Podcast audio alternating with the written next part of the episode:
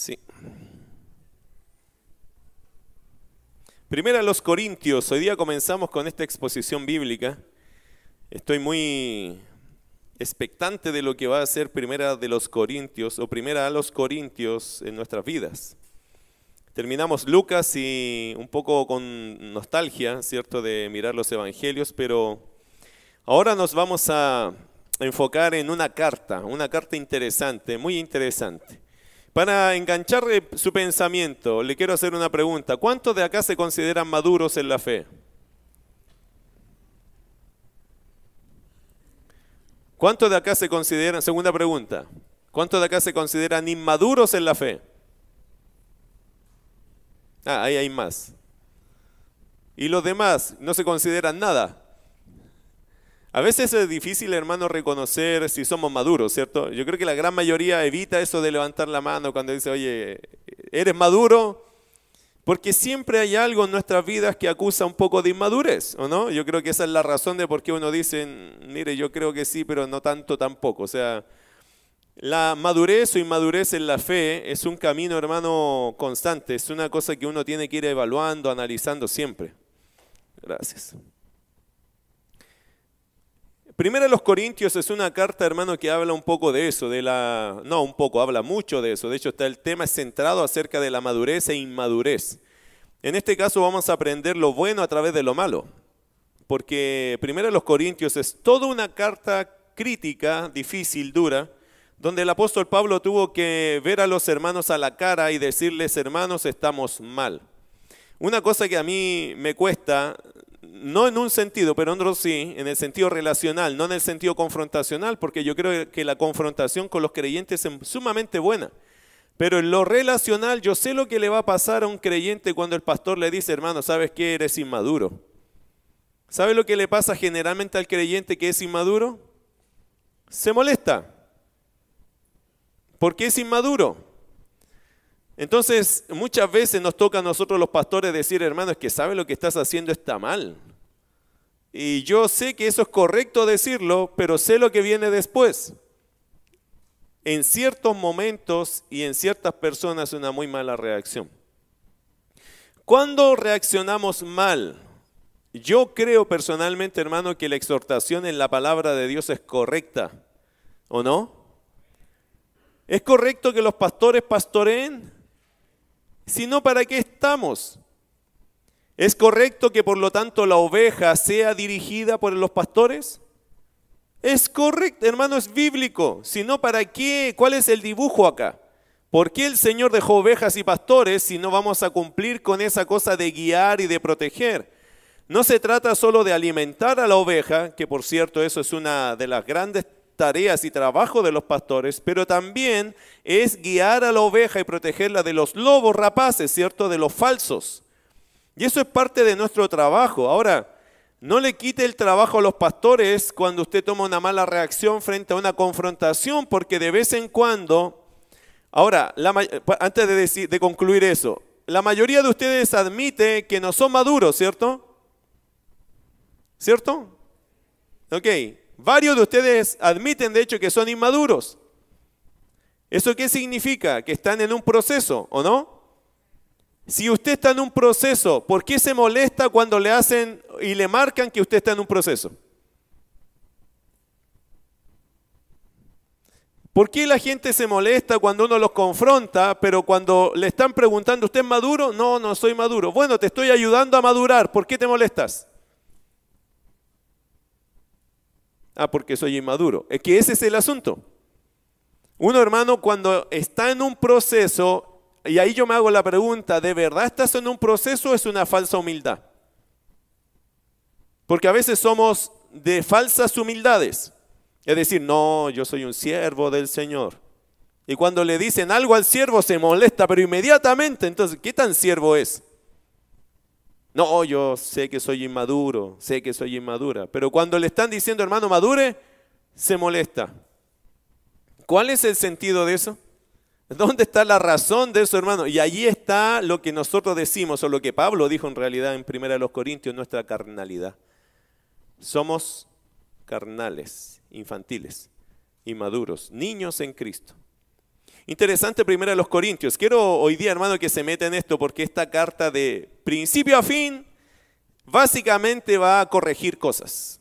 ¿Está dispuesto a que lo corrijan o no? No crea, de hecho hasta ahora le voy a decir algo, no crea que lo que dije lo dije por usted. ¿Ya? Porque más de alguien después de escuchar un sermón así dice, ah, eso el pastor lo dijo por mí. De verdad, hermano, no tengo ni una intención de hacer ese ejercicio en mi mente. No tengo tiempo para eso yo. Más de alguna vez alguien me ha dicho, pastor, estoy ofendido porque usted, cuando se acuerda que predicó, usted predicó de mí. Hermano, yo no hago ese ejercicio. No me demoro ni me canso en eso. De verdad, siempre le pido al Señor tu palabra y expongamos tu palabra. Si tu caso es similar, mírate en la palabra, no en mí, ¿ok? Porque yo no voy a ir allí a decirte, viste, esto lo dije por ti. No, yo ni tengo ni idea y a veces se me olvida la mayoría de las conversaciones que tenemos. Discúlpeme, pero yo no, no puedo retener 500 conversaciones semanales. Entonces, no se preocupe por eso. Ni piense que el pastor lo está apuntando con el dedo del púlpito porque no hacemos esas prácticas acá. Sin embargo, a veces hay cosas que están aquí tan marcadas que son casi lo que te está pasando en la vida que a veces crees que soy yo que te estoy apuntando con el dedo. Si sientes eso, madura. Ah, lo está diciendo por mí el pastor. Ok. no tengo nada que hacer en contra, a, favor de eso, hermano, no hay nada que hacer. Pero este es el asunto. La Biblia es tan clara, pero no haga, no se equivoque, no dirija sus pensamientos, ah, es que me están apuntando. No, Dios me está hablando. Porque va a ser la palabra que le va a decir cosas y vamos a aplicarla. Y a veces en esa aplicación va a ser muy similar quizás a algo que tú estés viviendo, pero eso no es culpa del predicador. Dios te está guiando a qué? A que corrijas ciertas cosas de tu vida que son inmadurez, que son infantilismos, que son cuestiones carnales que tenemos y que tenemos que ir caminando para decir es verdad, es verdad, eso es mi error, yo me equivoqué, eso está mal en mí y yo tengo que ir cambiando. ¿Cuántos se comprometen a eso? Levante la mano. No, levántela porque aquí no me voy a amarrar solo. No, porque después dicen, no, yo no me comprometí, pastor. No, a ver, ¿quién se compromete? Si la palabra te muestra algo, tú le vas a decir amén, Señor. Levante la mano, manténgale que vamos a sacar una foto. De ahí arriba la están sacando. Ok, ya. La gran mayoría de ustedes, los demás no me culpen, ¿ah? No me culpen, no es mi intención ofenderte a ti. Sin embargo, sí es mi intención tratar los temas que están acá en Corintios. El apóstol Pablo, hermano, por mucho que explicó esto mismo que yo estoy tratando de explicar, por mucho que lo explicó, por mucho que lo quiso acomodar, igual se fueron en contra de él. Porque es más fácil atacar a la persona que corregir el pensamiento. Siempre es igual, hermano. Lamentablemente, cuando Pablo escribió, por mucho que escribió, Pablo dijo, aunque amándoos más, se ha amado menos. Porque por la exhortación Pablo se ganó la crítica de la iglesia, el odio de la iglesia. La iglesia ya casi ni lo quería ver a Pablo porque nos está diciendo muchas cosas malas. Y Pablo dice, no es por amor que les estoy diciendo todo esto, pero hermano, siempre es igual. Es más fácil atacar a la persona que te está tratando de ayudar que confrontar tus propias malas acciones y malas actitudes. Siempre es igual. Espero que no sea en tu caso. Porque si lo logras pasar y entender bien esto, vas a madurar. Y después las cosas que hoy día te afectan no te van a afectar, te lo prometo. Las cosas que hoy día tú dices, oh, después van a ser, no, está bien, es parte del cristianismo. Vas a ser más fuerte, vas a ser más grande en la fe y vas a poder ayudar a otros. Porque un niño no puede ayudar a otro niño, ¿sabe por qué? Porque es un niño. Pero un adulto puede ayudar a un niño, porque es adulto. Y es terrible hoy día, hermano, lo que está pasando en las iglesias. Antes de meternos aquí a Corintios, pero es terrible lo que está pasando en las iglesias de Dios hoy día, en las iglesias de Cristo hoy día. Hay demasiado infante en la iglesia y poco adulto que pueda ayudar. Hoy día hay un montón de iglesias que se llenan, hermano, pero de pura gente infantil que viene una prueba, viene un problema, viene una situación difícil, pasó algo que no le gustó y la gente anda recorriendo iglesias así. ¿No le parece que eso es un poco infantil? ¿No le parece que hablando se entiende la gente? ¿O acaso usted cuando tiene un problema en su trabajo deja el trabajo votado? ¿Cuánto hacen eso? Nadie. Nadie, hermano. Hoy día menos. ¿Qué voy a dejar mi trabajo votado si es lo único que hay? ¿Y por qué no lo dejas? Ah, porque eso es importante para mí. Interesante, hermano, que hay ciertos lugares que uno nunca los dejaría, pero cuando hablamos de fe, no es tan valioso en realidad el lugar donde estoy. ¿Por qué? Porque soy infantil, creo yo. Juzgo yo, puedo juzgar mal, pero yo juzgo que cuando uno es inmaduro, hermano, y cosas no le empiezan a gustar, empieza a pensar, ¿esto será de Dios o no será de Dios? Pero ¿qué es lo que no te gustó? Eso es lo que tienes que analizar. ¿Qué es lo que no te gustó?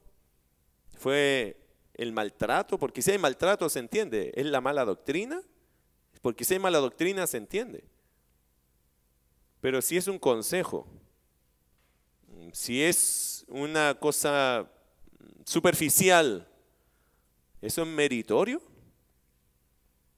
Entonces uno a hermano, se da cuenta que las iglesias de hoy, no, yo digo esta no, gracias a Dios, no tanto aquí nos pasa, pero hay muchas iglesias, hermano, que por no estar pegados a la palabra, empiezan a generar cierta inmadurez en los creyentes y se les fomenta la inmadurez porque no se les presenta la palabra. Hay muchas iglesias que le encanta estar llenas. Hay muchos pastores que le encantaría que esta iglesia estuviera a reventar de gente. Pero yo no voy a sacrificar, hermano, la verdad porque tú estés sentado acá. Y eso te lo voy a decir inmediatamente y esto es algo que siempre he dicho en la iglesia, quizás me había demorado mucho rato en decirlo. Pero yo no voy a sacrificar la palabra de Dios porque tú estés cómodo o porque tú estés contento. No, porque si nos tenemos que confrontar, nos confrontamos todos con la verdad, ¿cierto? Eso vale la pena. Ahora, si no le gusta lo que dice la Biblia, bueno, es que la Biblia va a ser aquí siempre la que va a mandar. Porque Dios es el que tiene que ser honrado en una iglesia, no las personas. El apóstol Pablo lo dijo en Gálatas, ¿se acuerda? Si yo honrara a los hombres, ya no sería siervo de Cristo. Y nosotros no estamos aquí para, para, acomodarlo a usted, para que se sienta feliz. Hermano, qué bueno que te sientes contento y feliz, pero cuando la palabra te confronta, te confronta la palabra. Y aquí se va a exponer las, las escrituras. Si te gusta o no te gusta eso, después usted tendrá que definir si su cristianismo lo quiere llevar a la manera que a usted le gusta o a la manera que a Dios le agrada. Y yo creo que a Dios le agrada que nosotros abramos las escrituras y prediquemos las escrituras. Y que allí nos confrontemos todos nosotros. Así vivimos como iglesia, así lo hemos hecho. Quizás no seremos la iglesia más grande, pero nosotros no queremos el día de mañana decirle, Señor, perdónanos porque nunca hablamos de, de tu palabra. Señor, perdónanos porque éramos muy buenos haciendo programas, pero la escritura siempre la dejamos de lado. No, a Dios eso no le vamos a dar esa cuenta. La cuenta que, le queremos dar a Dios, ¿cuál es? Tu palabra fue siempre lo más importante en medio de nosotros. Amén. Y el que se quiera quedar con esa mentalidad, hermano, bienvenido. Y si no, siga buscando iglesias de estas que tienen un montón de cosas y parafernalia y luces y cuestiones, pero nunca la, la Biblia en el centro. Hay muchas de esas. Y cada vez, lamentablemente, se levantan más de esas. Y son famosas y son grandes y lo que usted quiera. Pero si usted ve una de esas iglesias y la palabra son 15 minutos y el programa en sí son como dos horas, aléjate de una iglesia así. Porque ahí no hay Biblia, ahí no hay vida espiritual. Ahí hay un montón de gente que anda corriendo en cosas entretenidas y que, que le ayuden a ellos. El centro de esa iglesia no es Cristo, son las personas. Y para eso mejor pagar una inscripción e irse a un club social. Primero a los Corintios, capítulo 1. Vamos allá un poco a estudiar las escrituras. ¿Cuál sería un versículo clave? Bueno, primero a los Corintios capítulo 3, lo voy a citar ahora, después lo vuelvo a leer. ¿Cuál sería un versículo clave para esta carta? ¿Qué, ¿Qué, sería un pensamiento que engloba, que centraliza la carta a los Corintios, la primera por lo menos? Y yo creo que está en 1 Corintios capítulo 3, verso 1 al 3. De manera que yo, hermanos, no pude hablaros como a espirituales, sino como a carnales, como a niños en Cristo. Os di a beber leche y no vianda, porque aún no erais capaces, ni sois capaces todavía. Porque aún sois carnales, pues habiendo entre vosotros celos, contiendas y disensiones, ¿no sois carnales y andáis como hombres? Yo creo que si hay un pasaje que puede ser central, que un poco eh, habla de todo lo que es Primera de los Corintios, es ese, Primera de los Corintios 3, verso 1 al 3. Después lo vamos a, predicar y a exponer, ¿no? Por ahora solo se lo cito. Ok, ¿qué es Corintio? Vamos a un poco a la ciudad de Corintio, ok. Usted para esto tiene que ir no a su Biblia necesariamente, aunque sí siempre, pero atrás de su Biblia hay un mapa, ¿cierto? Siempre las Biblias, bueno, las que tienen un valor un poquito más elevado te regalan cuatro mapas, ¿cierto? Y las que no, es muy barata la Biblia a veces y no, no nos dan los mapas, no nos regalan. Está toda la Biblia, que es lo más importante, pero no te regalaron los mapas. Hay un mapa allá atrás, que es el último mapa que generalmente aparece, en las Biblias, ¿cierto? Que son los viajes misioneros de Pablo. Y si no lo tiene, a lo mejor lo tiene en blanco y negro por ahí, si no lo puede googlear, lo que sea. Pero usted va a encontrar ahí Corinto, eh, cerca de Acaya, ¿cierto? Donde Macedonia, en la, en la región más alta arriba, ¿cierto? Eh, en Europa, obviamente, y estamos allí cerca de eh, Grecia, ¿cierto? Está muy cerca de allí también. Entonces, una cosa curiosa, si usted lo puede buscar en su mapa, después lo puede mirar. Esta ciudad de Corinto está ubicada en el istmo. Eh, ¿Qué es el istmo? Es una palabra difícil primero. Y segundo, el istmo es una franja alargada y estrecha que une dos continentes. ¿Qué quiero decir con eso? Que Corintio tenía una disposición geográfica muy curiosa. Tenía puerto por los dos lados. Y era una ciudad más o menos de 5.5 kilómetros de ancho, imagínate. 5.5 kilómetros de ancho era la ciudad y tenía puerto por ambos lados. Unía, habían dos tipos de mares eh, que llegaban a, a Corinto.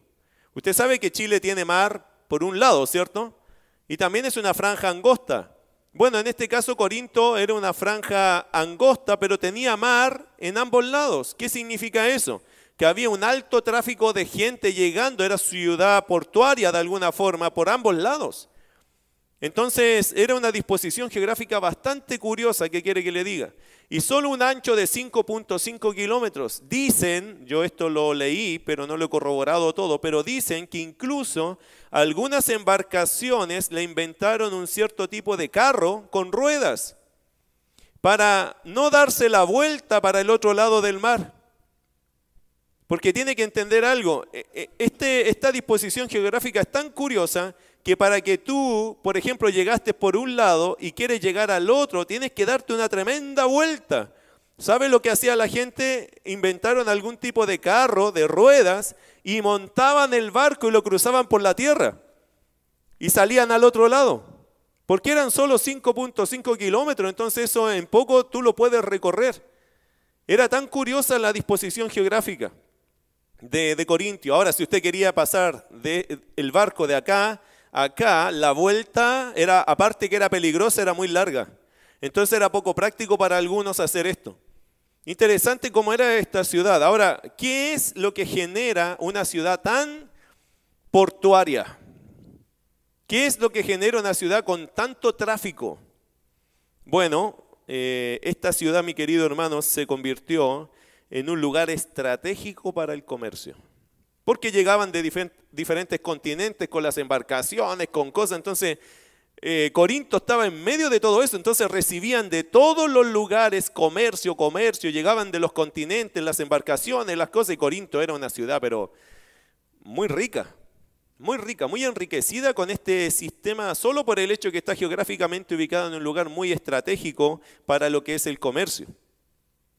Ahora, en el primer siglo se registran eh, más o menos 700.000 habitantes en esta ciudad.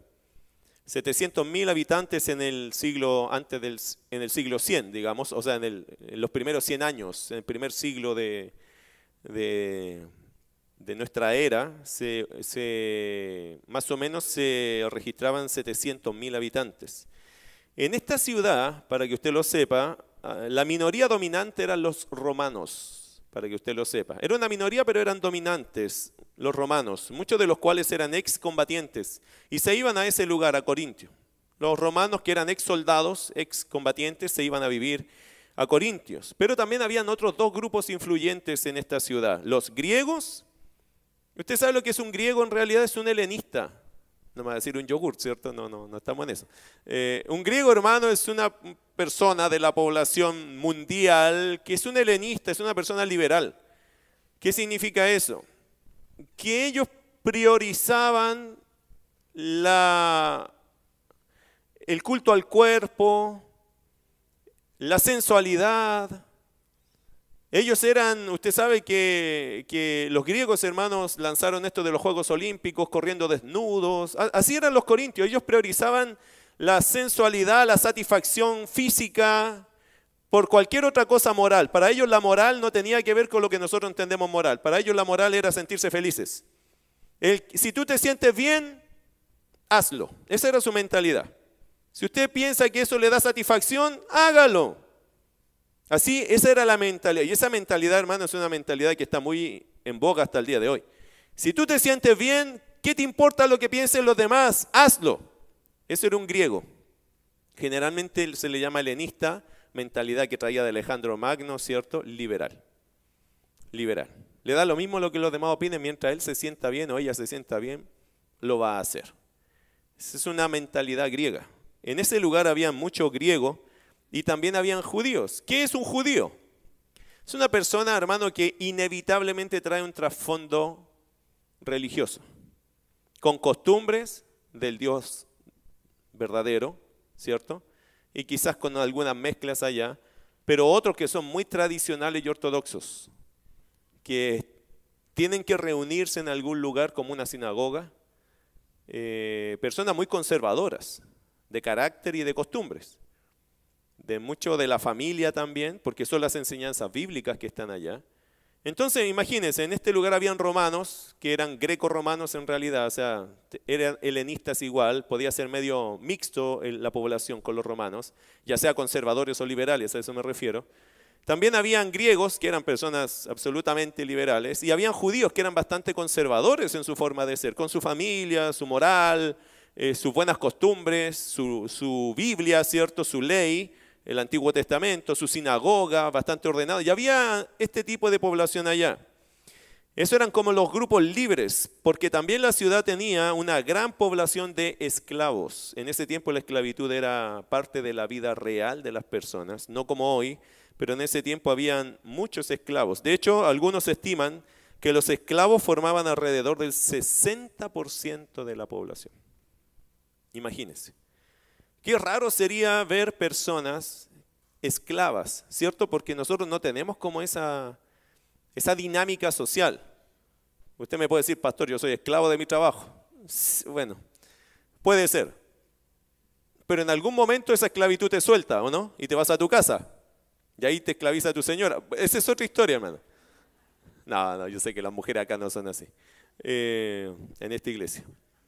Bueno, la cosa es que la esclavitud, hermano, era el 60% de la población, es decir, el 40% nomás, más o menos en promedio, vivían como libres y el otro 60% eran esclavos. No tenían vida personal ni propia. Eran personas que vivían para sus amos, vivían en la residencia de sus amos. Ahora uno se hace la pregunta, ¿cómo una población puede vivir con 60% esclavos y solo 40% libres? ¿A qué me refiero? ¿Cómo sustentas a 60 esclavos o 60% de los esclavos cuando solo son 40% de población libre? No son muchos más los que uno les tiene que pagar, mantener y sustentar. Y ahí uno se da cuenta de qué cosa, la capacidad económica que tenía Corinto. Porque solo el 40% subyugaba o esclavizaba al otro 60%, por decirlo de alguna forma, porque el esclavo tenía que vivir en la casa del amo, que le dé la comida, a veces la esposa, a veces los hijos, sustentar un montón de, de cosas. Pero interesante que esta población, esta ciudad, el 40% mantenía al otro 60%, que eran esclavos, servidores de estos otros 40%. Interesante, hermano, para mí ver cómo ellos tenían recursos, cómo esa ciudad tenía bastantes recursos, incluso para tener tanta esclavitud. La esclavitud, yo tengo un concepto de la esclavitud que quizá a algunos no les gusta, pero yo creo, hermano, que la esclavitud a veces fue buena. A veces fue buena porque generó sobrevivencia en algunas poblaciones que de otra manera hubiesen muerto. ¿Se acuerda cuando Israel fue esclavo en Egipto? Bueno, de alguna forma Dios permitió eso para que Israel viviera. No era el mejor trato, pero tenían que estar allí para multiplicarse. Y se pudieron multiplicar en una tierra, pero como esclavos. Eso fue lo malo. El último tiempo de ellos vivieron como esclavos. Israel, de hecho, también tenía esclavos. Pero ¿cuál era la idea de Dios? Que el amo sea un buen amo, un cuidador de ese esclavo. ¿Usted sabe que en los campos pasa mucho eso? Que hay un jefe que le presta la casa, le presta el terreno, pero usted le tiene que cuidar todo al jefe. Usted es como su esclavo. Todavía pasa eso. Y la gente vive en la casa, no puede salir mucho de la casa, tiene que cuidar la hacienda de los patrones, ¿cierto? Pero usted tiene casa, puede tener su familia, puede tener comida, pero usted tiene que trabajar 24/7 para esa persona. Eso todavía se da en los campos. Porque esa es una forma, hermano, de subsistencia para, para personas que no tienen los recursos para mantenerse solos. Yo creo que, la, claro, la crueldad de esto es malo, pero a veces por sobrevivencia, eso fue una gran ayuda. Acuérdense que Faraón compró a todo Egipto también. ¿Se acuerda cuando José, el hambre era muy grande? ¿Y qué hicieron los egipcios delante de José? Le dijeron, aquí están nuestras vidas, cómpranos. Manténnos con vida nomás y nosotros vamos a servir a Faraón. Y José compró a todo Egipto para Faraón. ¿Qué lograron con eso? Sobrevivir. Por eso, hermano, en algún punto la esclavitud bien llevada era una buena condición para los que depende el amo que te tocaba. Nosotros somos siervos de Dios, ¿sabía usted? ¿Qué significa? Somos esclavos de Cristo. ¿Y estamos bien? ¿O se queja usted de su amo? No, el Señor es muy bueno, ¿no? Es el mejor amo que podríamos tener. ¿Está feliz de servir al Señor? Bueno, hermano, es porque el Señor es bueno. Porque antes éramos siervos de Satanás, ¿se acuerda? ¿Y cómo estábamos? ¿Cómo vivíamos? ¿A dónde nos quería llevar este tirano cruel? Bueno, al pecado y a la muerte y al infierno, ¿o no? Hoy día estamos bien con Cristo y le damos gracias al Señor. Por eso, hermano, el Señor dice, levántate temprano y llega temprano a la iglesia. Él es tu Señor, Él te manda. Usted tiene que hacerle caso. Amén. Bueno, sigo con eso. Esta ciudad, mis queridos hermanos, estaba, esta era la población. Además de estos residentes, había una cantidad que usted aquí se lo tiene que imaginar pero había una cantidad enorme de viajeros comerciantes que se podían encontrar como población flotante en cualquier momento del día. De repente la ciudad se llenaba, es como ir al paseo Humada, ¿cierto? En tiempo de Navidad. Usted no camina, ahí lo hacen caminar, ¿cierto? O ir a, a May, ¿cierto? A hacer compras en periodos del Día del Niño y esas cosas. Se llena el lugar de repente, de repente no hay nadie y de repente está lleno. Corinto tenía esa dinámica que cuando llegaban las embarcaciones bajaba una cantidad de gente y comercio y los, que, los comerciantes estaban allí. Entonces esto era una ciudad muy viva, tenía mucha vida esta ciudad. Esta ciudad, hermanos, según lo que dice Elwell Yabur, él dice lo siguiente, esta ciudad era famosa no solo por su agitado comercio y riqueza, sino también por su inmoralidad, reconocida mundialmente en el primer siglo. Eso lo dice Elwell Jabur en, el libro Al Encuentro del Nuevo Testamento, en la página 289. Interesante. Él, comentaba esto, que esta ciudad no solo era conocida por su agitado comercio, por su riqueza, sino también por su inmoralidad. Obvio, hermano, donde hay mucho comercio, donde hay mucho dinero, ¿qué lo acompaña? La inmoralidad. Ciudad portuaria. Usted sabe lo que son los puertos, ¿cierto? Donde se da mucha vida bohemia, mucho vicio. Siempre ha sido igual. Las costas siempre, hermano, tienen sus lugares porque vienen llegando marinos, ¿cierto? Mercantes y obviamente allí se genera una vida bohemia, una vida de vicios y una vida de mucha inmoralidad. De hecho, hay una cosa curiosa, ojalá que lo anotes por ahí. No sé si vas a poder escribir la palabra, pero a lo mejor ahí lo puedes eh, poner en tus palabras. El verbo griego, corintias estai. interesante, dice que había una palabra que era corintias estai. ¿Se lo memorizó? No, no lo voy a pedir eso ni en una prueba del instituto. Pero Corintias estai. ¿Qué significa eso? Vivir como un Corinto. Corintias estai. A veces le decían a la gente, oye, tú eres, tú vives como un Corinto. ¿Sabe lo que le están diciendo a una persona así? Y en el primer siglo esa era famosa esa frase. En todo el mundo, ah, este anda corintiando. Lo usaban así, ¿para qué? Para decir que esa persona tenía una vida de lujo y de inmoralidad. Ahí viene un Corintias Stay. Es una persona que vive de lujo y de inmoralidad. Y eso era un dicho popular mundial. Identificaban con ese dicho en todo el mundo las personas que vivían de lujos y de inmoralidades. ¿Conoces hoy día gente que vive de lujos y de inmoralidad? Ese sería un Corintias Stay. Y la gente usaba ese dicho para identificar a ese tipo de personas en el primer siglo. En Corintio, hermano, súmele otro antecedente. Estaba el templo de Afrodita. ¿Qué es Afrodita? ¿Qué tipo de diosa era Afrodita? La diosa del, del amor. Así le llamaron a Afrodita, la diosa del amor. Escuche lo siguiente, esto lo dice Paul Wenger en el libro Panorama del Nuevo Testamento. Si lo tienes, tienes una bendición en tus manos o en tu biblioteca. Y si no lo tienes, cómprate ese libro porque te va a ayudar mucho. Mire lo que dice Paul Wenger, dice lo siguiente, en Corinto estaba el templo de Afrodita, la diosa del amor, su templo estaba situado en la cumbre del Acro Corinto, que significa el Alto Corinto, sobre una plataforma rocosa que se levantaba verticalmente a unos 600 metros de altura por encima de la ciudad de Corinto. Es decir, un lugar alto. ¿Ha escuchado eso? ¿Ha leído en el Antiguo Testamento los lugares altos? Los lugares altos, hermanos, en el Antiguo Testamento eran lugares que se construían para la adoración pero la adoración no de Dios, sino lugares paganos. Se levantaban como cerros y allá arriba ponían un templo. ¿Para qué? Para distintos dioses. Y la gente practicaba allí su religión. Ahora, escuche esto. En Corintio, hablando de Corintio, ese lugar alto que tenían, este templo, el templo de Afrodita, que estaba en ese lugar 600 metros arriba de altura, alojaba a unas mil prostitutas que estaban allí para ayudar en el culto a Afrodita. En esta ciudad había muchos más templos y estos simplemente añadían corrupción moral. Por esto no es sorprendente que la iglesia de Corinto tuviese un problema principal con la inmoralidad. Interesante, ¿no? Un templo, hermano, que se abría con mil prostitutas que salían y bajaban y buscaban adoradores. Entonces era una, era una ciudad bastante corrupta. Y ese era uno de varios templos, pero ese es el templo, uno de los templos conocidos de Corintio. Ahora, vamos a la iglesia de Corinto. Eso no es la iglesia, ¿ok? Eso es la ciudad. Pero es bueno saber de las ciudades. ¿Por qué es bueno saber de la ciudad antes de meternos a la iglesia? Bueno, para saber qué era el ambiente que rodeaba la iglesia. También de dónde Dios iba a salvar a personas para la iglesia. También para entender el trasfondo de la persona, de dónde viene saliendo, para que después en Cristo uno lo pueda ayudar y aconsejar.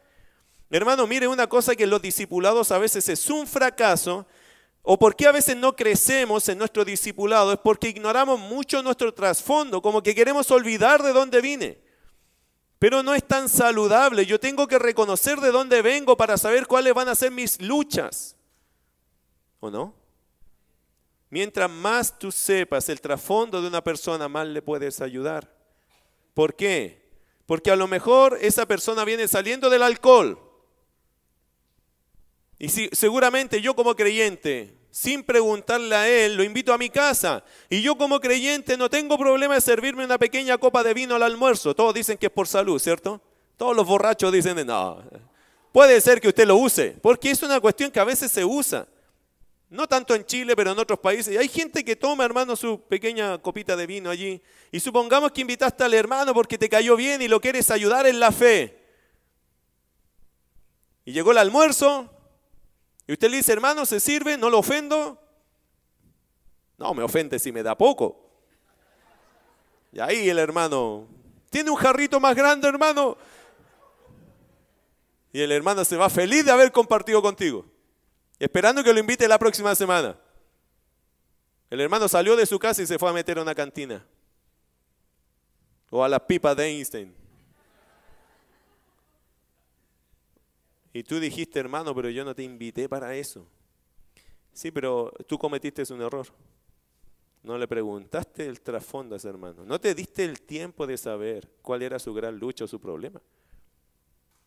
Mi querido hermano, es bueno saber tu trasfondo un poco. No, todos los detalles, pero lo suficiente. para poder entender por qué piensas como piensas. Ah, una vez un pastor dijo lo siguiente, que a veces la gente reacciona como reacciona, no por su presente, sino por su pasado. Mm, y, tiene algo de lógica eso. Que a veces no es por su presente que reaccionó mal, sino porque en su pasado hay algo que no lo ha arreglado. Hay algo que allí le causó tanto dolor que le, afecta en su presente cuando algo se le viene en su presente que está de su pasado y eso aún no lo arregla. Por eso, hermano, a veces es bueno conocer los trasfondos de la gente, lo suficiente para poder ayudarte.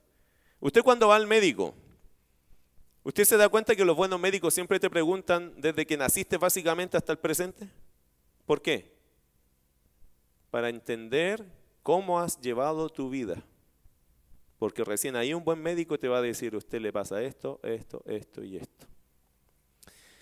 Creo que es bueno que nosotros conozcamos esta ciudad. ¿Para qué? Para que nos evitemos, número uno, jugarla tan dura a los corintios, porque aquí en Corintios van a salir cosas feas, hermano. Se lo, se lo anticipo. Pero uno se hace la pregunta después, y el que solo lee Corintios sin preocuparse del trasfondo puede juzgar muy duro a estos hermanos. Pero es que obviamente tú no estás entendiendo de dónde Dios los sacó. Mire Hechos capítulo 18, versos 5 al 11. Aquí está la historia de cómo nace esta iglesia. Hechos capítulo 18, versos 5 al 11. Y cuando Silas y Timoteo vinieron de Macedonia, Pablo estaba entregado por entero a la predicación de la palabra, testificando a los judíos que Jesús era el Cristo. Y esto está en Corintio. El equipo misionero estaba viajando por diferentes regiones y Pablo decidió irse a Corintio. Mire versículo 1, después de estas cosas Pablo salió de Atenas y fue a Corinto. El primero y único que estaba allí predicando la palabra antes que llegara el equipo misionero de Pablo era Pablo. Pablo fue el primero que ganó un alma para Cristo en Corinto, por decirlo de alguna forma. Él fue el primero que vio o llevó el mensaje del Evangelio y vio cómo la gente de Corintio respondía. Obviamente, hermano, cuando uno vive eso, uno tiene un afecto especial por esas personas. Porque uno ve a Dios obrar para salvación en una ciudad perdida, porque de verdad esta era una ciudad que si usted se metía, hoy día tenemos ciudades que uno se mete, hermano, y esta ciudad está perdida. ¿Conoce ciudades que hoy día están perdidas, ya sea en la idolatría, en el paganismo, en, en la inmoralidad? ¿Conoce ciudades así? En nuestro país hay varias, que uno dice, oye, aquí son súper idólatras, aquí son súper inmorales, eh, aquí son súper materialistas. Tenemos comunas, regiones, eh, que hermano podríamos decir que son así, tienen sus características. Pablo se metió a una de estas difíciles. Eso creo que a Pablo lo hizo amar a esta ciudad, ver la mano de Dios ayudándolo a él, porque hermano, meterse solo allí, solo, Pablo se metió solo a predicar, no había, no estaba Timoteo, ellos llegaron después, pero se metió solo, ¿por qué? Porque Pablo dijo, no, es que no puedo quedarme callado, tengo que hablar. Y empezó a predicar el Evangelio en una ciudad, pero oscura, de esas ciudades que a uno lo atemorizan por el contexto que uno ve. Eh, mucha idolatría, mucho paganismo, mucha maldad, mucha malicia, mucho doble sentido, mucho de mucha corrupción.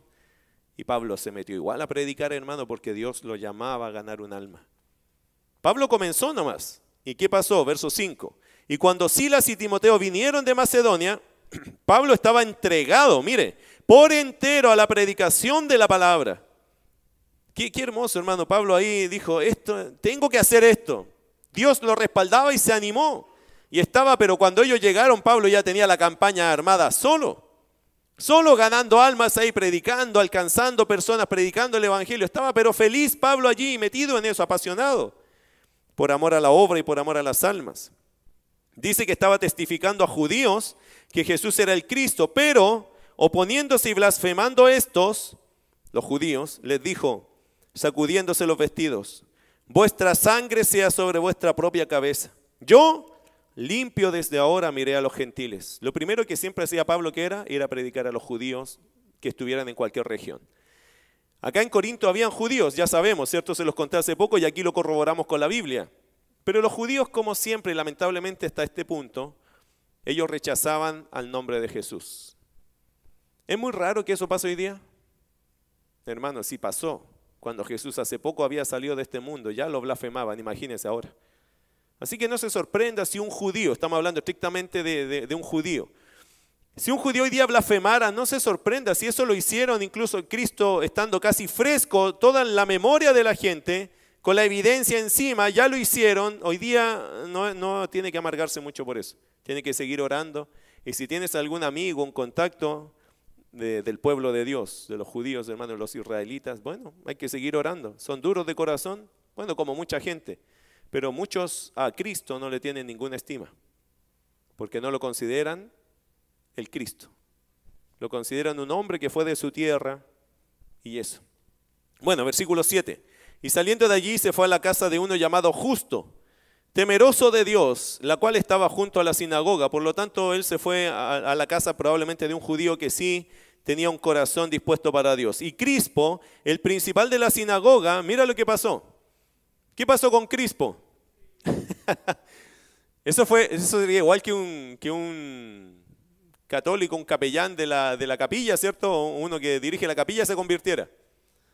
Una cosa muy curiosa, se vuelve al Evangelio y ahora la capilla, no sé, la dejo ahí, pero yo que soy el encargado de la capilla, ahora me convertí al Evangelio y ahora sigo a Cristo. Crispo el principal de la sinagoga, principal significa que era el que daba la charla, el que administraba la sinagoga, eh, creyó en el Señor con toda su casa y muchos de los corintios oyendo creían y eran bautizados. Aquí estamos hablando de personas no judías. Entonces el Señor dijo a Pablo en visión de noche, ¿qué le dijo el Señor a Pablo? Léalo, no temas, sino habla y no calles, porque yo, hermano, lea esto, esto es muy hermoso. ¿Qué dice? Porque yo estoy contigo y ninguno pondrá sobre ti la mano para hacerte mal, porque yo tengo mucho pueblo en esta ciudad. Si Dios te dice eso, ¿cómo te levantas después? Como un campeón, ¿o no? Bueno, vamos a sacar esa palabra que es media rara, pero lleno de convicción, listo para ganar al mundo para Cristo. ¿Por qué? Porque Dios me lo dijo, tiene mucho pueblo, entonces hay que seguir predicando, Dios está con nosotros. Verso 11. ¿Cuánto tiempo Pablo invirtió en esta iglesia, en esta ciudad, para ganar esta iglesia? Y se detuvo allí un año y seis meses, un año y medio, enseñándoles qué cosa. Pablo se demoró en otra cosa, hermano. Mira qué interesante el método de Dios. ¿Qué hace Dios? Usa a uno para ganar a muchos. Y usa su palabra y no programas. Porque ¿cuál es la misión? Que la gente se convierta, no que se entretenga. ¿Qué es lo primero que uno tiene que llegar a hacer a un lugar o con personas si quieres que esas personas se conviertan? Enséñales la palabra. Una vez había un creyente en un avión, el avión iba lleno, iba pasando por la cordillera. Mm, mi esposa se ríe de este, pero es una ilustración verídica. No, es una ilustración. Y hermano, el avión empezó a caer, a caer, a caer. En algún y las turbulencias eran muy grandes. El piloto dijo, habrá algún cristiano en medio nuestro porque este avión en 10 minutos se cae. Y se levantó un creyente allá, dijo, yo soy cristiano, hace poco sí, llevo como cinco años nomás. Nuevecito, como dicen algunos. Entonces la hermosa le dice, venga acá por favor y, díganos lo que hacen en su iglesia, no sé, ayúdenos.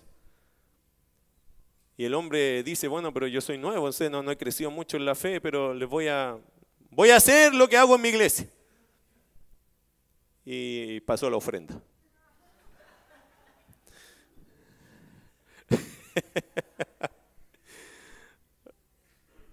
Lamentablemente, hermano, a veces las cosas son así, ¿no? ¿Qué, cosa más rara, decir, la gente, hermano, no crece, no aprende y, y a veces lo único que te queda claro es que la iglesia pasa la ofrenda. Pablo cuando llegó a convertir a esta gente, cuando Pablo llegó a vivir con esta gente, ¿qué fue lo que hizo? ¿Lo fue a entretener? No. ¿Le fue a pasar la ofrenda? No. Pablo fue a enseñarles la palabra. Mi querido hermano, lo más importante en la vida de un incrédulo es que nosotros le presentemos la palabra, porque la palabra de Dios convierte el alma. La ley de Jehová es perfecta, que convierte el alma. El testimonio de Jehová es fiel, que hace sabio al sencillo. ¿Qué necesita decirle a la gente? La palabra. No le cuente lo que se hace en la iglesia, lo que no se hace. Eso no es lo más importante. Si alguien necesita algo de Dios, es su palabra. La palabra de Dios tienes que predicarle a la gente. Amén. Bueno, versículo 12. Pero siendo Galeón procónsul de Acaya, los judíos se levantaron de común acuerdo contra Pablo y le llevaron al tribunal. Diciendo este persuade a los hombres a honrar a Dios contra la ley. Y al comenzar Pablo a hablar, Galeón dijo a los judíos, si fuera algún agravio o algún crimen enorme, oh judíos, conforme a derecho yo os toleraría pero si son cuestiones de palabras y de nombres y de vuestra ley, vedlo vosotros, porque yo no quiero ser juez de estas cosas. Y los echó del tribunal. Eso es más o menos, hermano, la historia de Pablo allá con los corintios. ¿okay? Así nace más o menos la historia de Pablo con los corintios.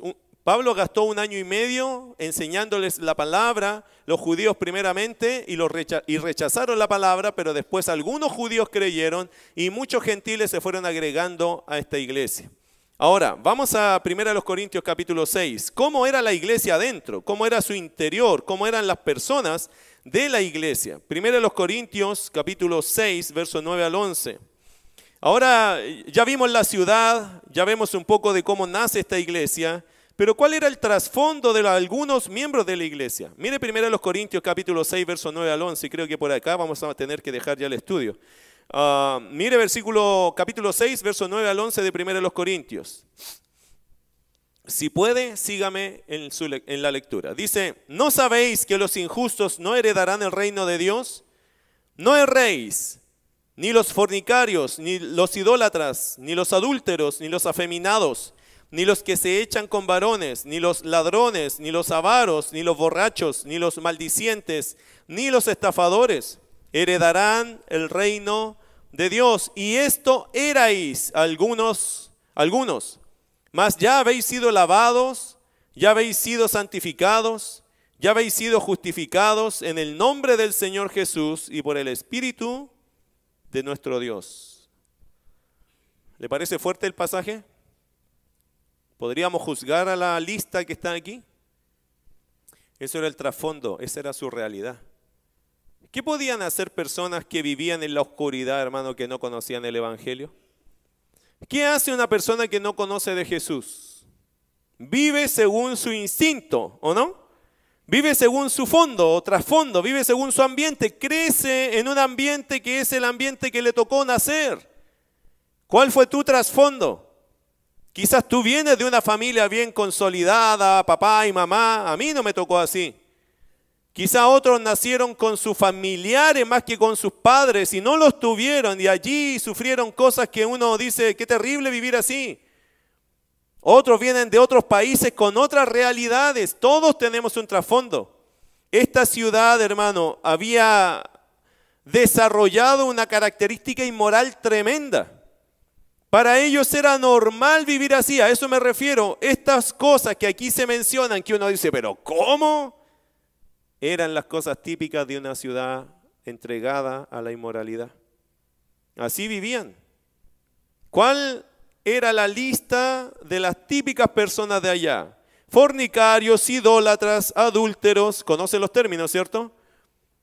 Eh, fornicarios, ¿cierto? Idólatras, adúlteros, afeminados, homosexuales, que es una diferencia. El afeminado es una persona que le gusta comportarse como mujer, pero el, el homosexual le gusta comportarse y servir como mujer. ¿Se entiende? ¿Cierto? No quiero explicar más allá. Afeminados, homosexuales, ladrones. ¿Hay ladrones en nuestra ciudad también?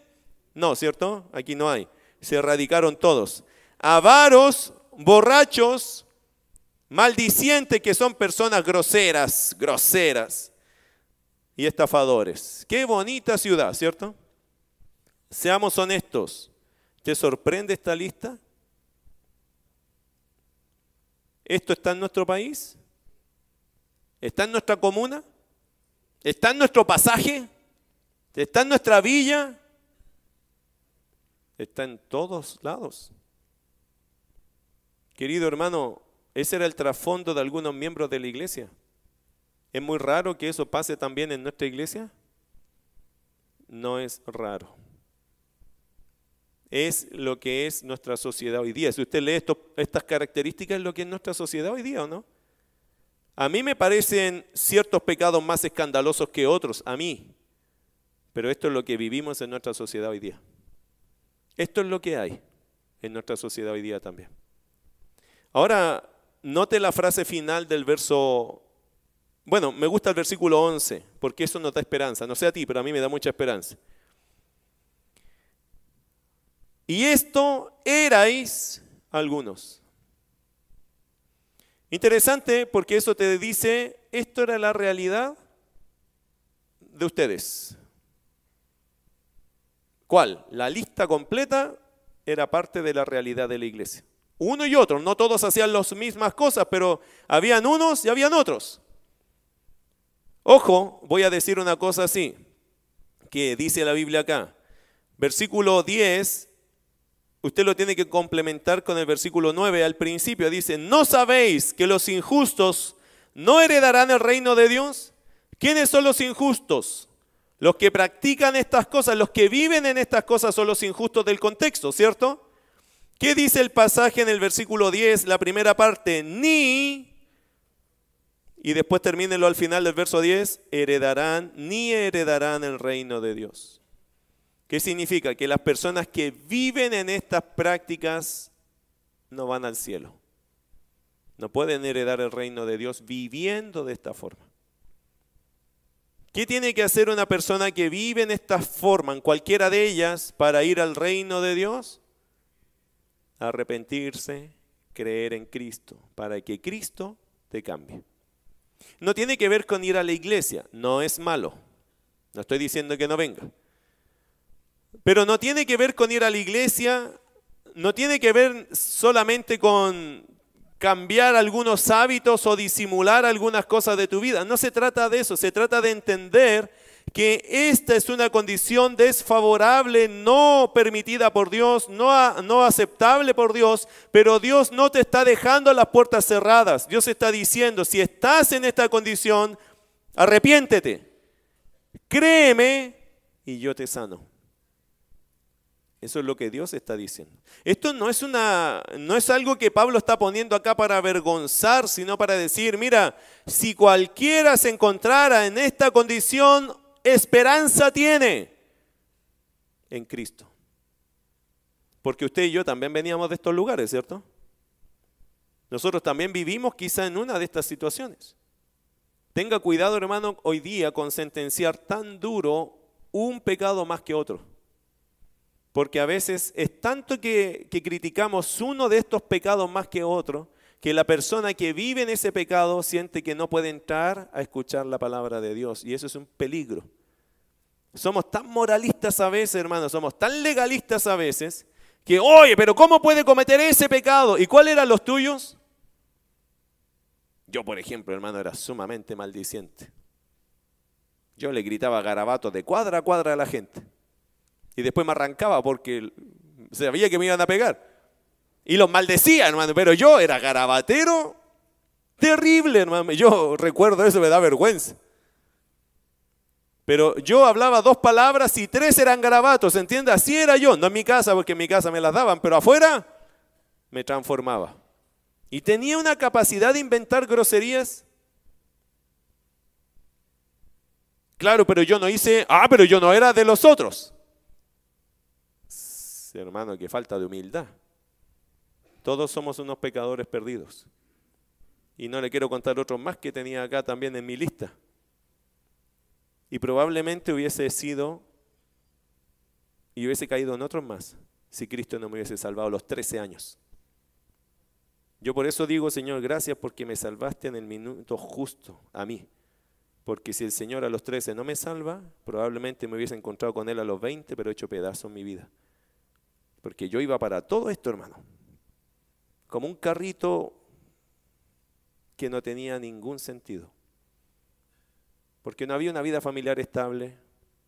Porque no tenía valor hacia mi propia vida. Porque tenía muchos amigos adultos. Porque había un ambiente que se prestaba para todo. Si el Señor a mí no me hubiese salvado los 13 años, probablemente yo hubiese sido parte de toda la lista. Capaz que yo le hubiese dicho, le compro toda la lista porque toda tiene que ver conmigo. ¿Y a ti? ¿No te pasó igual? ¿Por qué a veces, hermanos, nos enfrascamos y nos enfocamos solo en un pecado cuando todos estos son pecados? La cosa más linda de todo esto, ¿sabe lo que es? Es que hay esperanza. Y la esperanza no está en nuestros pecados, está en mirar a Cristo. Si tú miras a Cristo, Cristo dice, mira, entiendo tu trasfondo. Naciste en un mundo lleno de pecado. ¿Cómo lo ibas a saber tú si tú estabas ciego? Si tú estabas perdido. A lo mejor eras hasta un niño. ¿Cómo lo ibas a saber tú? Si tú no tenías claridad espiritual. Porque el que nace en este mundo sin Cristo nace muerto en sus delitos y pecados. ¿Cómo lo ibas a saber tú? Yo entiendo tu trasfondo. Jesús entiende nuestro trasfondo. Él sabe a la sociedad que vino. Él sabe lo que nosotros hemos vivido, hermano, pasado. Pero Él también por eso ofrece su gracia infinita para sacarnos de nuestros pecados. Es verdad, hermano, que podríamos haber sido condenados, pero el Señor, por su gracia, nos ha perdonado. Pero tienes que entender algo. Estas cosas que están acá son pecados. Pero hay un Dios que nos quiere sacar de nuestros pecados y tiene poder para hacerlo. Solo tienes que creer en Cristo y ser salvo. Mira versículo 11. Y esto erais algunos. ¿Usted podría decir amén a eso? ¿Usted era, estaba en esta lista usted? ¿Se encontró allí? Levante la mano el que se encontró en uno de estos por lo menos. Qué list, qué grupo de pecadores, hermano. Qué vergüenza. Todos estamos allí. En más de uno a lo mejor, ¿o no? En más de uno. Pero mira qué hermoso el verso 11 y aquí termino. Y esto erais algunos. Más ya habéis sido lavados, ya habéis sido ¿Nota cómo se usan los verbos acá? Como un perfecto, como una cosa hecha ya. Ya habéis sido lavados. Ya habéis sido, sido santificados. Ya habéis sido, hermano, subraya eso. Esa es la, eso es la cosa importante. Ya fuimos hechos de esta forma. Esto ya está acabado. Esto es una obra perfecta que Dios ha hecho en nosotros. Ya habéis sido justificados en el nombre del Señor Jesús y por el Espíritu de nuestro Dios. Qué, glorioso, hermano. Qué glorioso saber que cuando uno llegó a Cristo, todo eso que vivía antes ya fue perdonado. Eso dice el texto, habéis sido santificados, te pongo aparte, te saco de ahí, te pongo aparte. Ya habéis sido justificados, yo no te culpo. No hay juicio sobre ti. Justificados pues por la fe, tenemos paz para con Dios y habéis sido lavados. Porque hermano, cuando uno sale de esa condición se siente sucio, ¿cierto? Pero la sangre de Cristo nos lavó. ¿Y qué eres hoy día? ¿Qué eres hoy día? Un hijo de Dios. Lavado, santificado y justificado. ¿Usted sabe que nadie te puede condenar? Porque Cristo murió por ti. Gloriosa gracia infinita. Vamos a orar.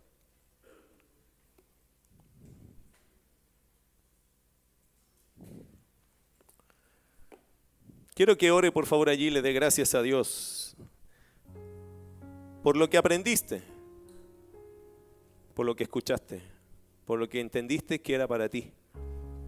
Hemos hablado muchos temas hoy, pero todos enfocados en Cristo. Y aunque estamos en Corintio y vamos a hablar de esa inmadurez con la cual nos vamos a chocar en esta carta, creo que lo más importante hoy día se dijo, Cristo. El Señor Jesús es la clave para nosotros. Por favor, gasta un minuto para que tú ores en, este, en, esta hora. Ora al Señor por algo que el Señor te dijo, que te animó, que te retó. Por favor, dile algo al Señor allí. Yo te regalo un minuto para que ahora sea la iglesia que le mande muchos mensajes a Dios, ya sea de gratitud, de arrepentimiento, de, de entendimiento. ¿Qué entendiste? ¿Qué pensaste? ¿En qué te ayudó Dios en esta mañana? ¿En qué fortaleció tu fe? ¿En qué te corrigió? Vea el amor de Dios a través de este ministerio de la palabra.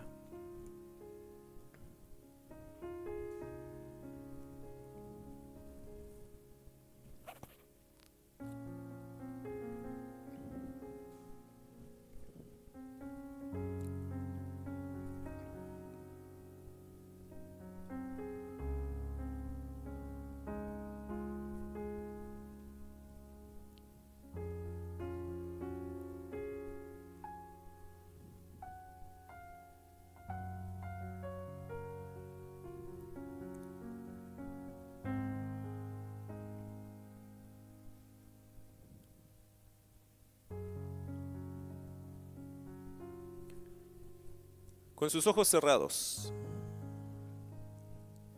quiero pedir eh, una manifestación en este día. ¿Quién de acá está dispuesto a madurar? A comenzar el proceso de madurez. Si hay alguien así, yo le invito a que se ponga de pie. Que diga yo, pastor, yo estoy dispuesto a vivir el proceso. No te estoy diciendo que va a ser fácil, ¿eh? Pero si hay alguien que me dice, pastor, sabe que yo quiero madurar, yo me doy cuenta que tengo que caminar por esa senda, no, no me quiero quedar aquí, no me quiero quedar en lo mismo. Si hay alguien que dice, yo quiero madurar, quiero crecer, póngase de pie, porque me gustaría orar por los que tienen esa intención. Entiendo los demás, yo no te presiono. Pero sí quiero preguntarle a la iglesia de Cristo si quiere cambiar, si quiere ser mejor. No para nosotros, sino para la gloria de Dios. Si quieres dejar de ser niño o niña, si quieres que el Señor se meta en esas áreas que van a ser difíciles, yo te anticipo, hermano, que esta carta nos va a exponer nuestros corazones aquí. Pero, ¿qué mejor que exponernos delante de aquel que nos ama? De aquel que ama nuestra alma, que quiere lo mejor de nosotros. Yo con confianza le diría, Señor, trabaja, trabaja, aunque duela, pero trabaja. Porque alguien lo dijo, hermano, alguien lo dijo de una forma muy sabia, creo yo. Dijo lo siguiente, a mí no me preocupa que Dios haga la obra porque sé que lo hace. Lo que me asusta es que lo haga sin mí. Y eso deberíamos eso no debería asustar a nosotros. Que Dios haga su obra, que muchos cambien, que todos maduren, que la iglesia crezca, que seamos más como Cristo, pero que Dios me deje afuera a mí. Eso debería nosotros preocuparnos. Tú no te quedes afuera, querido hermano, porque el Señor quiere hacer la obra. Quiere hacer la obra.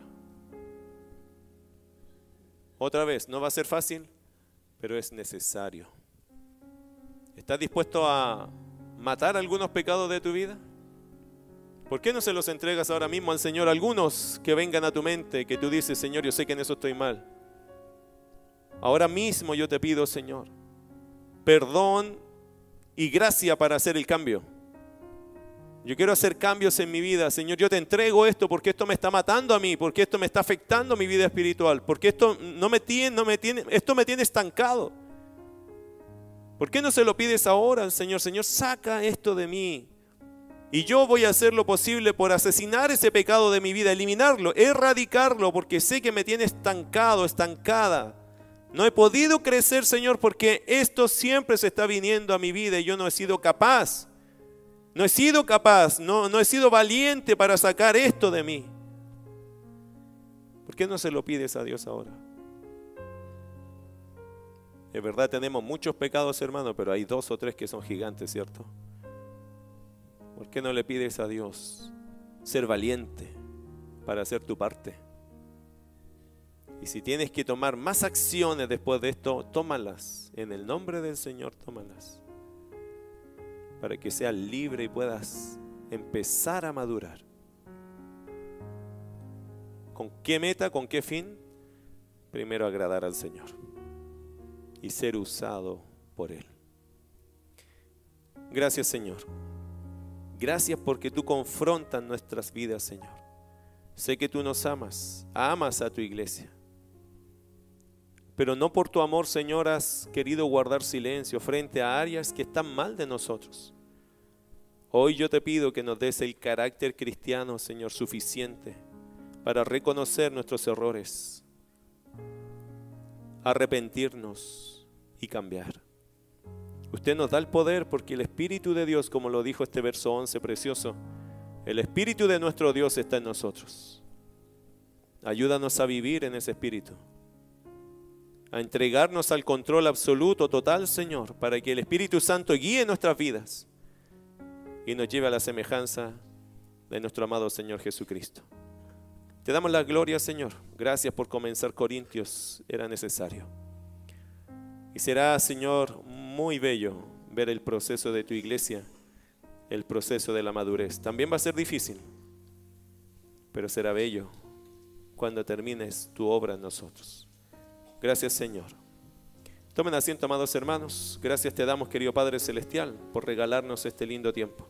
La gloria sea suya siempre para ti, Dios. En el precioso nombre de Jesús. Amén.